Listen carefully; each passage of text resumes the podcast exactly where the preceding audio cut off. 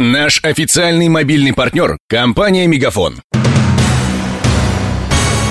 Новости на радио Ростова.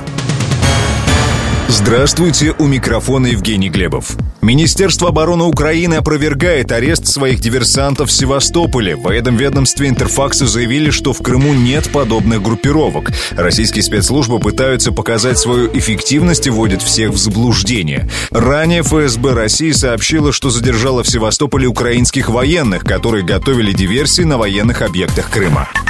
Сегодня станет известно, кто займется реконструкцией южного подъезда к Ростову. Ремонт дороги от выезда из Батайска до въезда в Донскую столицу обойдется федеральному бюджету в 2,5 миллиарда рублей. Работу проведут в два этапа. В первую очередь достроят третий уровень развязки с мостом Сиверса. Затем отремонтируют первый путепровод над поймой Дона. Об этом радио Ростова рассказал начальник Федерального дорожного управления АЗОВ Владимир Рожков.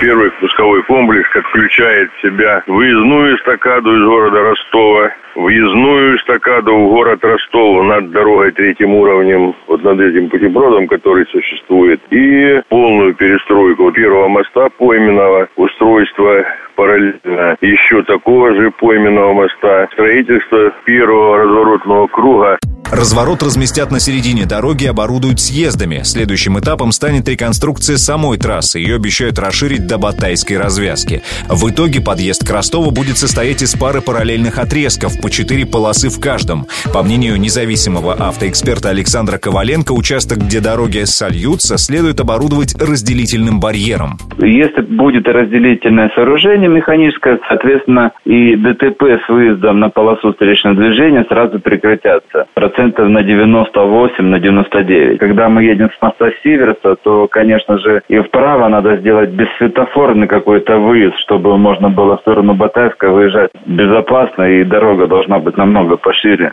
Реконструкцию южного въезда начнут ориентировочно через месяц и завершат 31 мая 2018 года. Все это время движение транспорта там будет затруднено. Хоккейный клуб «Ростов» занимает первую строчку в турнирной таблице высшей хоккейной лиги.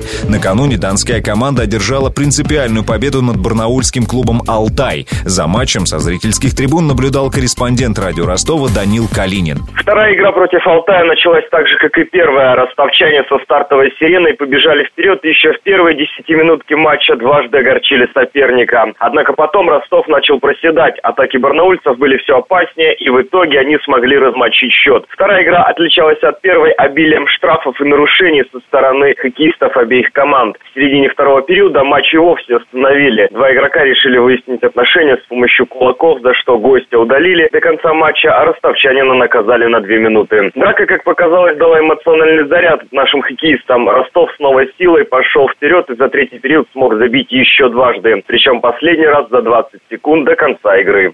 Следующая домашняя серия «Кондоров» пройдет в эти выходные против Смоленского Славутича.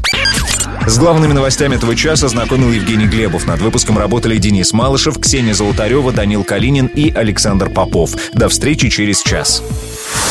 Новости на радио Ростова.